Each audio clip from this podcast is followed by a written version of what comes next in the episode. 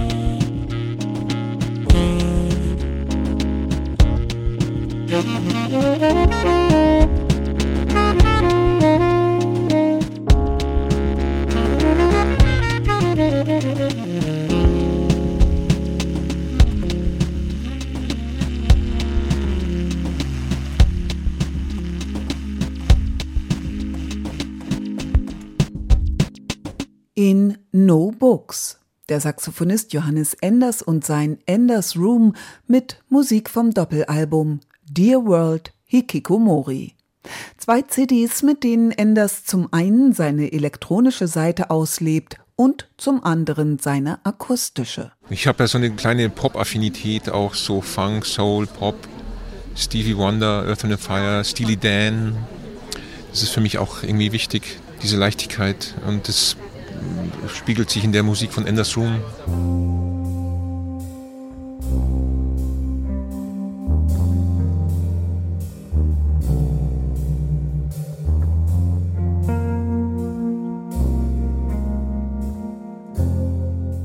Gast des Enders Room ist zuweilen auch Micha Acher an Susaphon und Flügelhorn. Sein Bruder Markus Acher ist ebenfalls Musiker. Die Acher-Brüder kenne ich ja seit meiner Schulzeit aus der Weilheimer Musikschule Big Band. Und da haben sich dann aber unsere Wege ziemlich schnell getrennt, weil die haben mit dieser legendären Band No Twist am Anfang Punk gespielt und zwar überhaupt nicht meine Schiene. Ich bin dann nach Graz und dann nach New York und die haben dann ihren Weg gemacht und sich nach oben gespielt und ich habe dann mit 28 irgendwann mal so eine Phase gehabt, wo ich keine Lust mehr hatte auf meinen Sound und habe das Saxophon weggelegt, hatte eine Krise, die für mich alles in Frage gestellt hat. Und da habe ich mir dann irgendwie so den ersten Atari-Computer gekauft, damit ich so ein bisschen noch irgendwie was mit Musik zu tun hatte. Und das waren so die Anfänge von Enders Room.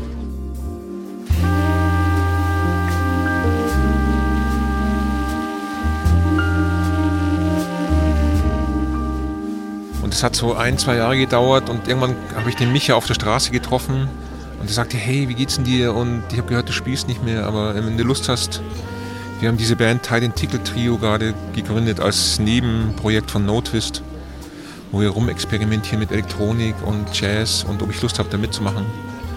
Und das war dann für mich so ein super, eine super Chance, mich von meinen amerikanischen Vorbildern so ein bisschen loszulösen und da meinen eigenen Sound wieder zu finden.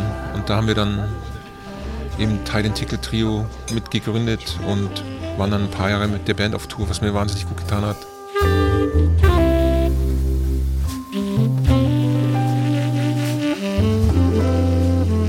Mit dem Micha verbinde mich schon eine ganz lange Freundschaft. Wir haben jetzt dieses Projekt mit Baby Sommer.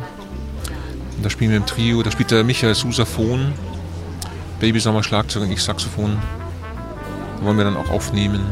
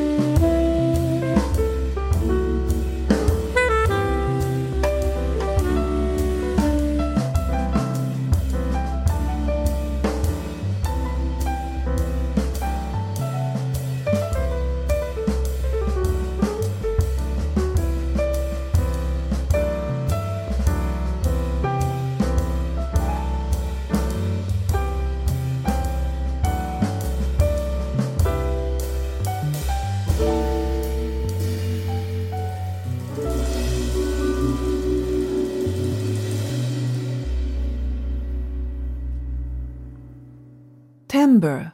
Johannes Enders und sein Enders Room. In New York hat der Saxophonist einst das nötige Rüstzeug für seine Karriere mit auf den Weg bekommen. Im Studium bei seinen amerikanischen Musikeridolen. Mit der Schlagzeugerlegende Billy Hart spielt Johannes Enders inzwischen seit 20 Jahren zusammen. Die beiden tauchen immer wieder Seite an Seite auf.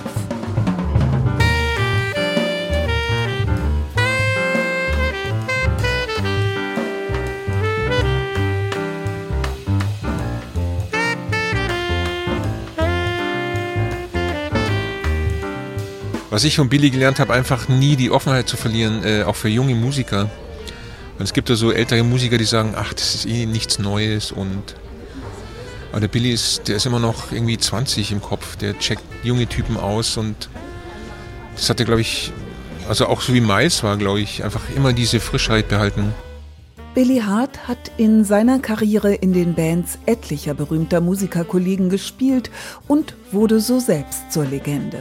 Da waren der Gitarrist Wes Montgomery, die Saxophonisten Wayne Shorter, Pharoah Sanders und Eddie Harris, der Pianist McCoy Tyner. Auch in Herbie Hancocks Formation Mwandishi war er Anfang der 1970er Jahre mit dabei. Billy Hart ist außerdem regelmäßig mit der All-Star-Band The Cookers unterwegs. Die Corona-Pandemie zwang natürlich auch ihn zur Pause. Ja, der Billy ist, wie alt ist er jetzt? Er ist jetzt 81, glaube ich. Er ist einfach seit 60 Jahren neun Monate im Jahr auf Tour. Für den war es, glaube ich, ganz schlimm, plötzlich das erste Mal in seinem Leben so lange zu Hause zu sein. Und er ist ja in dem Pandemiejahr 80 geworden. Da werden diese ganzen tollen Feiern für ihn gewesen mit Herbie und alles abgesagt. Also ihn hat es da richtig hart erwischt, glaube ich. Aber er ist trotzdem immer so, ja, das ist einfach so, wie es ist. Er lässt sich da nicht runterziehen, das ist Wahnsinn. Billy Hart ist cool geblieben. Johannes Enders versucht das auch zu tun. Er ist ein Saxophonist, verwurzelt in der Tradition, aber völlig offen fürs Hier und Jetzt. Mit dem Anspruch, in der Musik auch das aktuelle Zeitgeschehen wiederzuspiegeln. Und ich glaube, die Kunst ist, die Jazz-Tradition ins Jetzt zu bringen und auch zu spüren, was jetzt so vibriert in dieser Zeit. Also jetzt so museal Jazz zu spielen, ich weiß nicht genau, wie ich sagen soll. Es gibt immer so eine Ebene, was jetzt gerade wichtig ist oder was jetzt, ob das jetzt der Krieg ist oder die Pandemie oder auch die Sorgen der Menschen. Wir wollen die, das Publikum natürlich unterhalten, aber wir wollen alle Facetten der menschlichen Emotionen abbilden.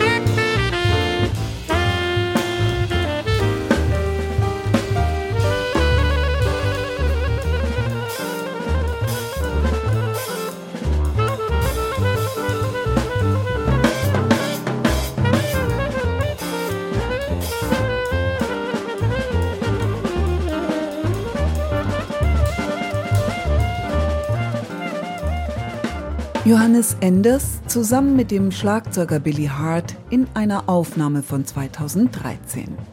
Der Saxophonist wagt hier jetzt einen Blick in die Zukunft. Ich weiß, glaube ich, genau, wo ich hin will und will jetzt mit dieser Band viel spielen, mit Enders Room. Und es gibt so Vorbilder wie den Billy, den Günter Sommer.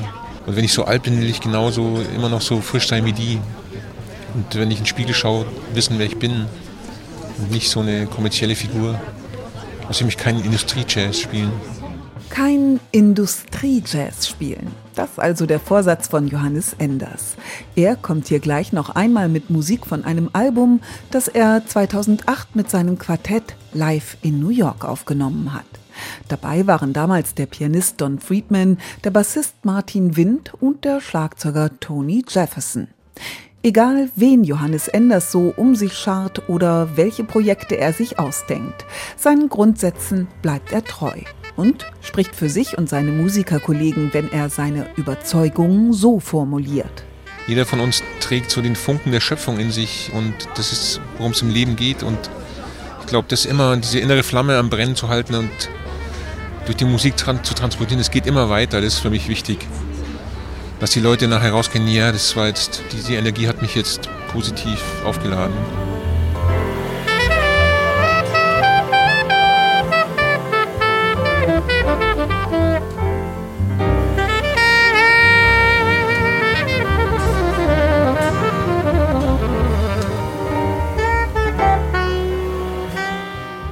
Das waren die Jazz Facts rund um den Saxophonisten Johannes Enders.